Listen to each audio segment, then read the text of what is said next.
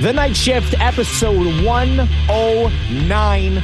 We are back at it together. Mike Stubbs, Kyle Grimard, your hosts. You can follow us on socials at Stubbs980 with two B's, at Kyle Grimard. We are talking all things London Knights, Ontario Hockey League, and there is a lot to break down over the course of the weekend. Mike, it is good to be back on this. You had a very busy weekend, of course, following along with all the sporting events, but the London Knights kept the train rolling 21 0 0 2 in their last 23 contests. Easton Cowan keeps the streak going. What a weekend. This was nuts. And we can spend a little bit of time on the game against the Windsor Spitfires, Kyle. The Knights played a very controlled game. It was a very emotional night. Logan Hunter was remembered before the game. His three children were part of a ceremonial face-off. They were the honorary captains. His wife Alicia dropped the puck. His family was there, his mom and dad, his sisters. So that was a very emotional moment and really highlighted the night. The Knights went out and got a win over the Windsor Spitfires to extend their streak. We had an outstanding total in the 50 50 draw. This really shows how the London community comes together and the things that the London community can do. The 50 50 jackpot just for the winner was $30,305. $30,305. And that means that we have all kinds of proceeds, the other half of the 50 50 going to the Baker Center for Pancreatic Cancer in memory of Logan Hunter. And again, it's within the London Health Sciences Center, and they do an amazing job diagnosing and treating pancreatic cancer. And they've got a lot of new clinical trials. They have new innovations. They have personalized treatments. So thank you to everybody who works for the Baker Center for Pancreatic Cancer. And thank you to everybody who donated to that 50 50 by buying a ticket. So that was Friday night. And the Knights with a five to one victory ended up extending their streak to 20 0 and 2 and then Kyle Sunday came along. And I think we're going to spend a lot of this podcast on Sunday because this will be a game that people will be talking about for years. We've actually highlighted a game before between the London Knights and the Oshawa Generals. It took place at Budweiser Gardens. It's a story I love to tell because it's so nuts. You have Max Domi and Bo Horvat, two now very successful National Hockey Leaguers, sitting on the bench. It is 3 0 Oshawa and it is getting on in the third period. And the Knights are on a winning streak at that point, and they are trying to extend that winning streak. And Max looks at Bo and says, Bo, all these people here did not come to see us lose. Jumps over the boards and scores, and then scores again. And then Bo Horvat is responsible by setting up and then scoring the last two goals of the game, meaning he scored to tie it and then set up the winner in overtime. And you think that's never going to happen again. Well, it happened. We had under 12 minutes remaining in a game. The Knights were down 3 0 on the road, and they managed to come back and win it dramatically with 20.7 seconds left. Easton Cowan scores the winner to tie Mitch Marner for the second longest point streak by a London Knight in the internet era, we always call it, because the OHL statistics don't let us know whether Dave Simpson may have had a longer point streak or Brian Bradley may have had a longer point streak or Chris Taylor, the guy who Corey Perry passed as all time leading scorer on the night. So we can't get their statistics, but it's Mitch Marner at 21 and it's Sergei Kostitsyn at 25. And now it's Easton Cowan at 21.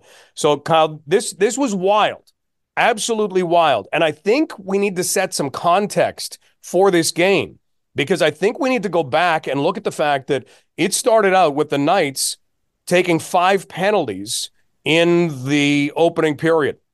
There was a double minor for high sticking to Easton Cowan. And then there was a double minor to Landon Sim. He got an extra two. These two teams were scrumming with each other. They played 101 games this year without meeting each other. 101 games combined. And then all of a sudden they get together and they're in each other's faces. Uh, that was odd, but that's what was happening. And the Knights were picking up some extra penalties. And at the end of the period, Isaiah George was running out the clock, and Stu Rolofs was kind of coming in hot. And George put his stick up and gave him a cross check, and he got called for cross checking. Would you see it every time? Mm, probably not, but you saw it this time. And so it put the Knights into some penalty trouble, and a 1 0 Oshawa lead turned into a 3 nothing Oshawa lead because they scored on those power plays that carried over into the second period.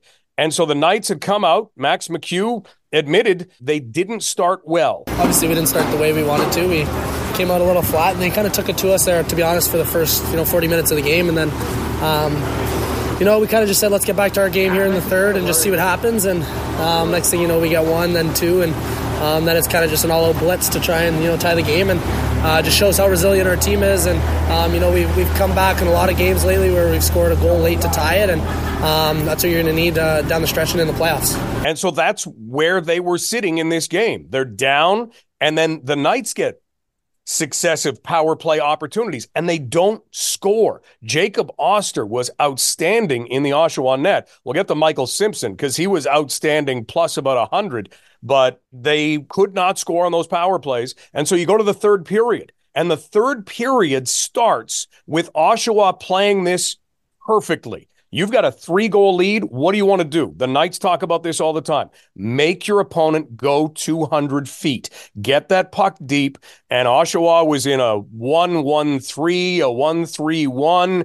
In other words, they were trapping it up and they were making it awfully tough for the London Knights. And they get to the five minute mark and nothing much is happening. Seven minute mark, nothing much is happening. Less than 12 minutes to go. And Kyle, that's when things started to happen. Yeah. And you're absolutely right, Mike. And it's, it's, the Knights have done this all year long. And what I mean by that is they have found ways to win in various situations. And they have played a running gun style. They have won games 10 7 this year. They've won games where they get out to lead and they're the ones defending and surviving onslaughts.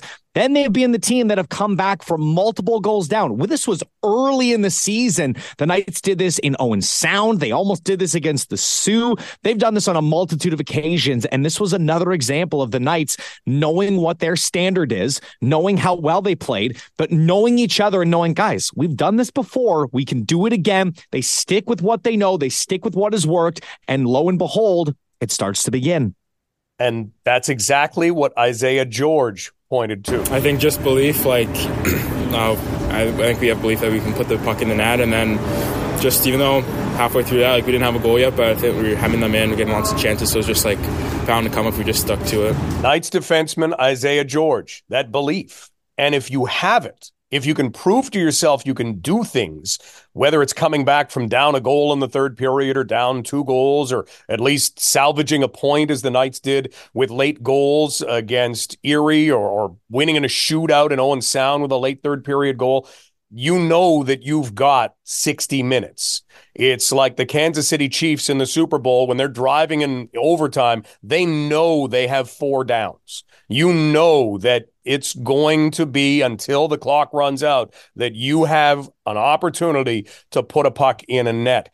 And that's where it started. So the context of this game on the road, down 3 nothing, your opponent playing well, their goaltender is lights out, making all kinds of saves, you're flat, every ingredient you needed to see a streak come to an end was there. They had all of them. This was going to be bake a cake, you've got all the ingredients, go.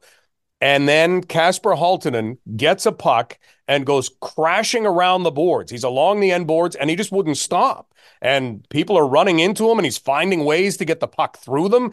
And then he's able to get himself out front into a scoring position. And when you give Kasper Halttunen that opportunity, he didn't just pick a top corner. He put the puck inside where the crossbar and the post meet. He put it into not whatever we would call whatever is is smaller than the top corner. That's where he put it. Here's Kasper describing what it took to break the ice in this game. We had to do something there, and I tried tried my best, and uh, I don't know. That's just, that's just what I do. It's hard to describe, right? It's hard to describe. And that made it three one.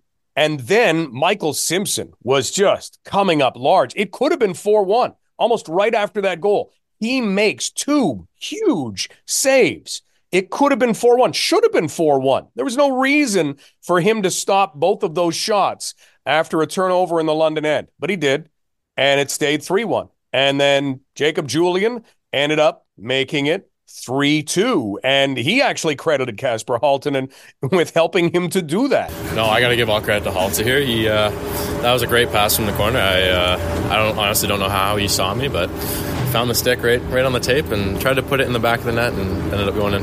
And then the tying goal. What do you remember about the tying goal, Kasper?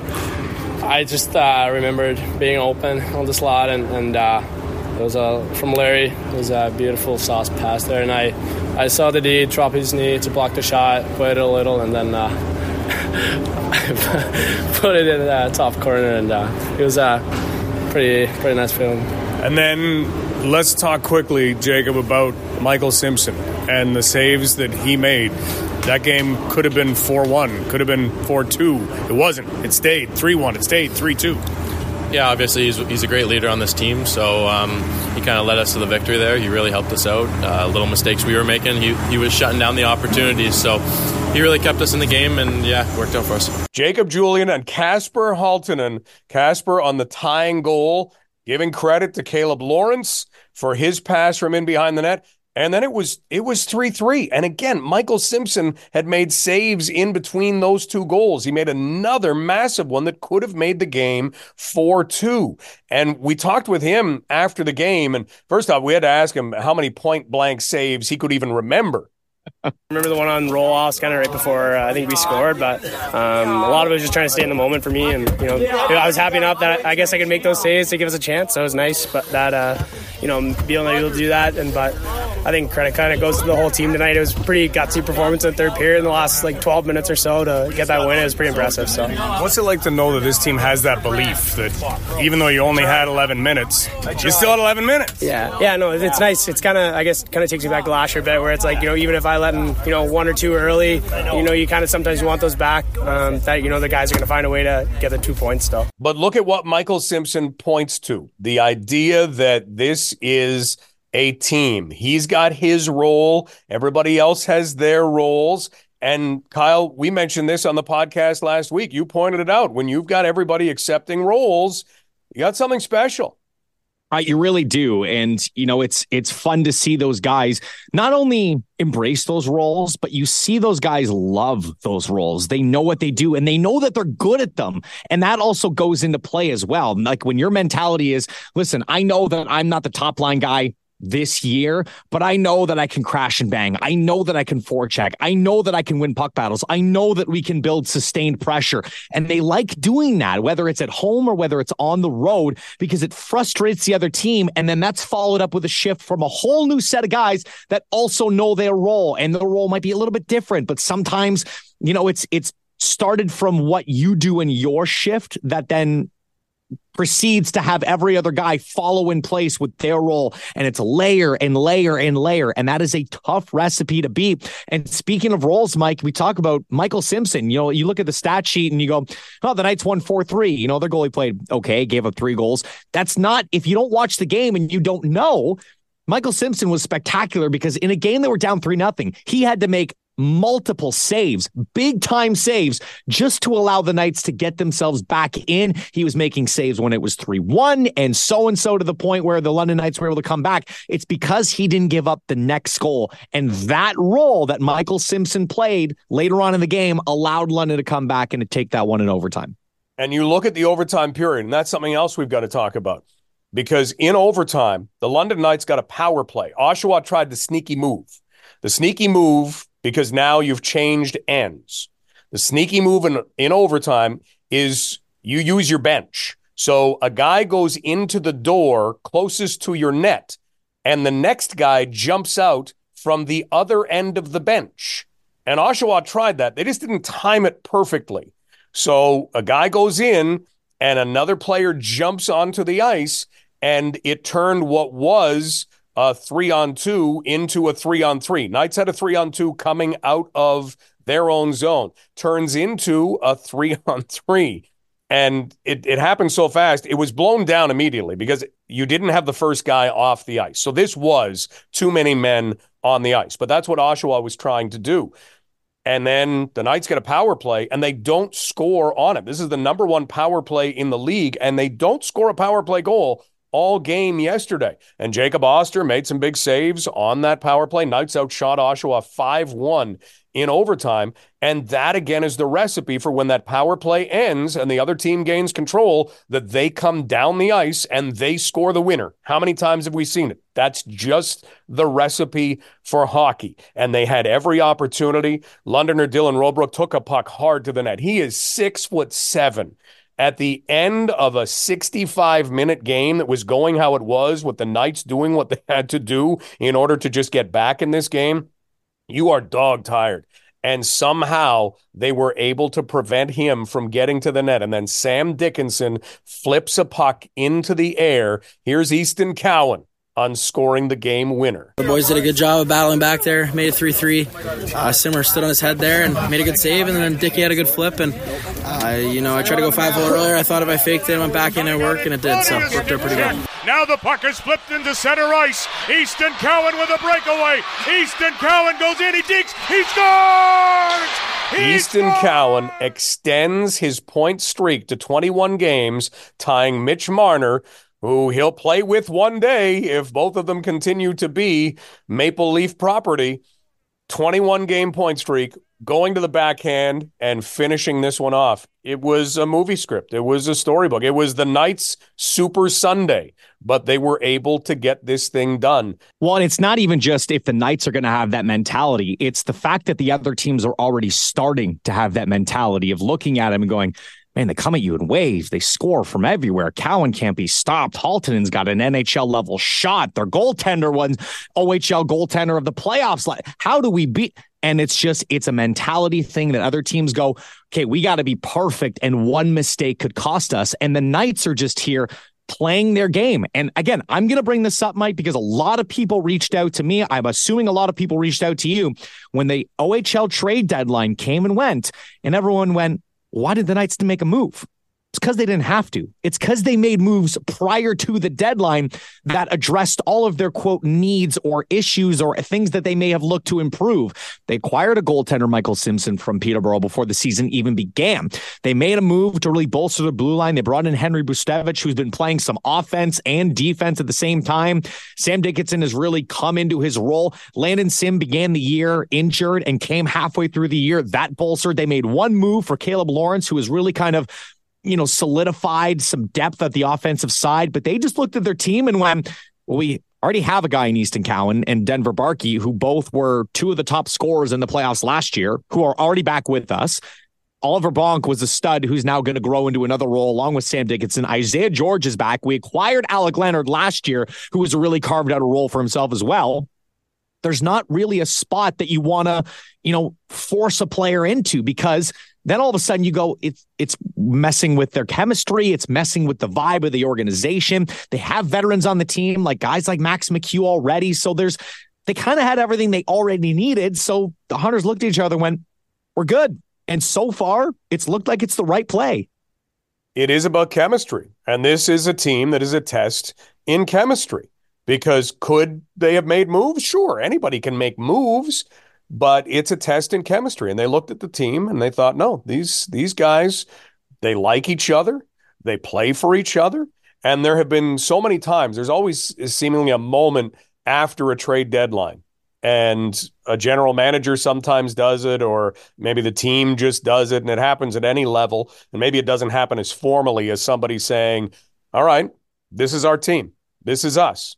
And you either galvanize or you don't. And when you hear those words and when you know, yeah, this is us, this is our team, there could be something special that comes out of that. And I think that's what we're seeing here with the Knights and the opportunities that they have now. They're in first place and they have everybody chasing them. And boy, are teams chasing them. Can we tip a cap to the Saginaw Spirit for what they did this weekend? They went to overtime against Owen Sound, found a way to win. They had to play Erie the next night on home ice again. Erie's not an easy team. to play, and they beat Erie. And then they had to travel to Sault Ste. Marie on Sunday for an afternoon game.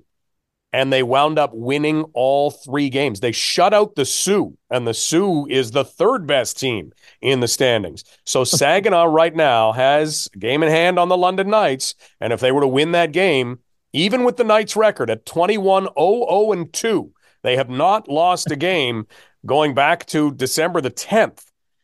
So even with that record, Saginaw would be two points behind the London Knights. So you still are being pushed, and it's going to take winning and winning and winning the rest of the way if you want to stay with and in the Knights case, hopefully stay ahead of the Saginaw Spirit because they're going to do the same thing. Well, absolutely. And it's also, you don't want to, you know, go through a cold spell going into the playoffs as well, because the morale is down. You start fixating on little things that you aren't doing right. And all of a sudden that carries over into a playoff series against a team that maybe doesn't have as much not I want to say pressure on them, but like you said, they're young, they're inexperienced, and sometimes that youth kind of goes hand in hand with, well, they've never really been here before. They don't really know the pressure. So they're just kind of here having a good time playing their game. That can be a dangerous combination. We've we saw it last year. Windsor Kitchener opening round, number one, number eight seed. Kitchener who did buy at the deadline. And we're a team that were like, listen, we like our group. We're going to go for it. But Windsor made the big move, of course, for Shane Wright. They were the number one seed. There was all the pressure. They were expected to go all the way to the, at least the OHL finals, potentially the Memorial Cup. And what happens? Kitchener takes them out. And handily. They played their game. They took Windsor out, and it kind of made teams look a little bit and go, oh, like if we don't bring it, an eight seed can take out a one seed. It's not just in the NHL or it's not just it is a junior hockey as well. If it if it's at any league, it's at junior hockey where anything can happen. So you want to make sure you're playing your best and you've got everything sorted out going into the playoffs because you never know who you're going to run into and what they could do to you in that opening round. Impressive weekend for the London Knights. Impressive run. Now they take on the Soo Greyhounds. Becomes one of those big games. And then they've got to go to Owen Sound on Saturday. Family Day game against Windsor. So three games in four days coming up. We'll preview those on the next podcast. We've had some questions as to Easton Cowan's point streak. How long is it? How does it compare to other players? We mentioned Sergei Kostitsyn in the internet era. 25 games. That was in 2006, 2007. That was the longest. And this is a guy who had obscene talent. And so he's somebody that leads the way that way. If we look overall in the OHL, longest point streak ever, Doug Gilmour playing for the Cornwall Royals, 1982-83 at 55 games. So there aren't enough games left for Easton Cowan right now to get near Doug Gilmour. Brett MacLean, 32 for the Oshawa Generals in 0708. Jordan Kyrou in Sarnia, 30. And then you've got Connor McDavid, Alex DeBrincat, and John Tavares at 27. And then it goes down from there. So right now, Easton Cowan is in some pretty good company. He's tied with Mitch Marner, 21 games. Also in that list, Michael Dal Colle, Vincent Trocheck, guys who've gone on to play a bit in the National Hockey League. Vincent Trocheck is certainly still there, and he continues to try to climb up the charts. One of the things to watch. Kyle, before we close out, let's congratulate four former London Knights. They are Cody Morgan. Cameron Baber, Jason Wilms, and last year's co captain, Sean McGurn, who over the weekend went perfect. 30 and 0 in the regular season for the UNB Reds. First U Sports team to do it. Four X Knights on it. And we actually talked with London Knights equipment manager Chris Maton because he was on a Western Mustang team in 2002 2003 that won the University Cup in university hockey, national champions. And they went 28 and 0 in the regular season. Here is Knights equipment manager Chris Maton on what he remembers from 2002 2003. It was a busy season. It uh, we, had, we, had, a fantastic team. Uh, Clarke Singer, the head coach, did an amazing job um, to keep them focused for the season. And you know, with, with schoolwork and you know, the, the, the boys are busy. Like. Um, but to, to go undefeated, like, it was just amazing. Like, what a run. Do you remember as it got closer to the end of the season, were guys talking about it a lot, or was that team good enough that you just kind of went out and did what you did? There was some talk about it. Like, the, the boys were, especially the older guys that had been there for a few years, um, it was a pretty big deal for them because, you know, it was 28 games. It doesn't seem like a lot, but with being off in December for exams, you know, it, it's still a hectic schedule, and uh, with exhibition games, you know, and, and we flew out to uh, Halifax at Christmas, right after Christmas, for a couple exhibition games getting ready kind of thing, you know, for the finals. And um, yeah, it was it was an experience you never forget. And then you do wind up in nationals. Where were nationals that year? Uh, they were in Kitchener. They were in Kitchener, and uh, uh, again, really well done tournament, and um, to, to go to the finals there and uh, triple overtime it was just amazing. There was an OHL game. Kitchener was playing Guelph in the playoffs, and all the fans had to wait outside till the game was done, and it kept going and going and going. Uh, the boys were cramping. You know, we had we didn't have much, you know, so we, we had we found a bottle of mustard, and guys were having tablespoons of mustard to help with cramping. And uh, Dan Leibold with Kitchener, you know, he, we had a few of his uh, guys on the team, so he was getting us dry underwear, and yeah, Dan was a big help for me as well. Triple overtime, and then Stacy Britstone. Take us to that goal. What do you remember seeing? Well, it was it was one of those games that never ended. And when when Stacy, you know, got the goal, it was it was just electrifying. Like one, yeah, we won, but yeah, it was over. the boys were so tired, and uh, was there any more mustard at that point, or was that all gone? the mustard was done. The mustard was done at that time, and yeah, it was it was so exciting. You, you don't forget. We all still stay in touch. Um, you know, the last it was 20 years uh, anniversary. We all went out for well, a bunch of us went out for dinner and. Yeah, it was good. Great stuff. Well, now you got four more players who are looking to do the same thing in a few weeks. Yeah, it's good. Good for them, you know. Yeah. Chris, thanks for this. Thanks, Mike. Knights equipment manager Chris Maton. I think what we've learned from there we should always have a jar of mustard handy. Actually, I asked why the mustard, and I asked Matt Bogart, Knights athletic therapist, and he says sodium. If you're cramping, need sodium. And so they were getting the sodium out of the mustard. That's what was helping them. And Stacy Britstone gets the winner in triple overtime. And eventually, Kitchener and Guelph did play even though all of the fans had to wait outside for a little while while the Mustangs finished up and the celebrations finished up as well. Just a fantastic story there. I've heard stories about, you know, guys trying to find different ways and whatever their process is. We've seen guys in the NHL playing second and third overtimes and they got bottles of Coke, they got chocolate bars, whatever they need to do to get through, uh, you know, long times or waits, whatever the case may be. But that's awesome stuff. Really happy for those guys. All of them, uh, great London Knights and have gone on to do some fun stuff so far at UNB. Great stuff. Well, Kyle will preview what will be a busy weekend. We'll see if the London Knights can keep this going. Certainly had every opportunity to not keep it going in Oshawa, and once again found a way. That's a special trait. This is a special team, and I can't wait to see what's next. Can't wait either, Mike. And uh, yeah, we'll preview all of that on the podcast. You can follow along with it. Make sure you listen to all episodes on Spotify, Apple Podcasts, Google Podcasts, wherever you get your podcasts. Mike, we'll see you on later this week. Sounds great.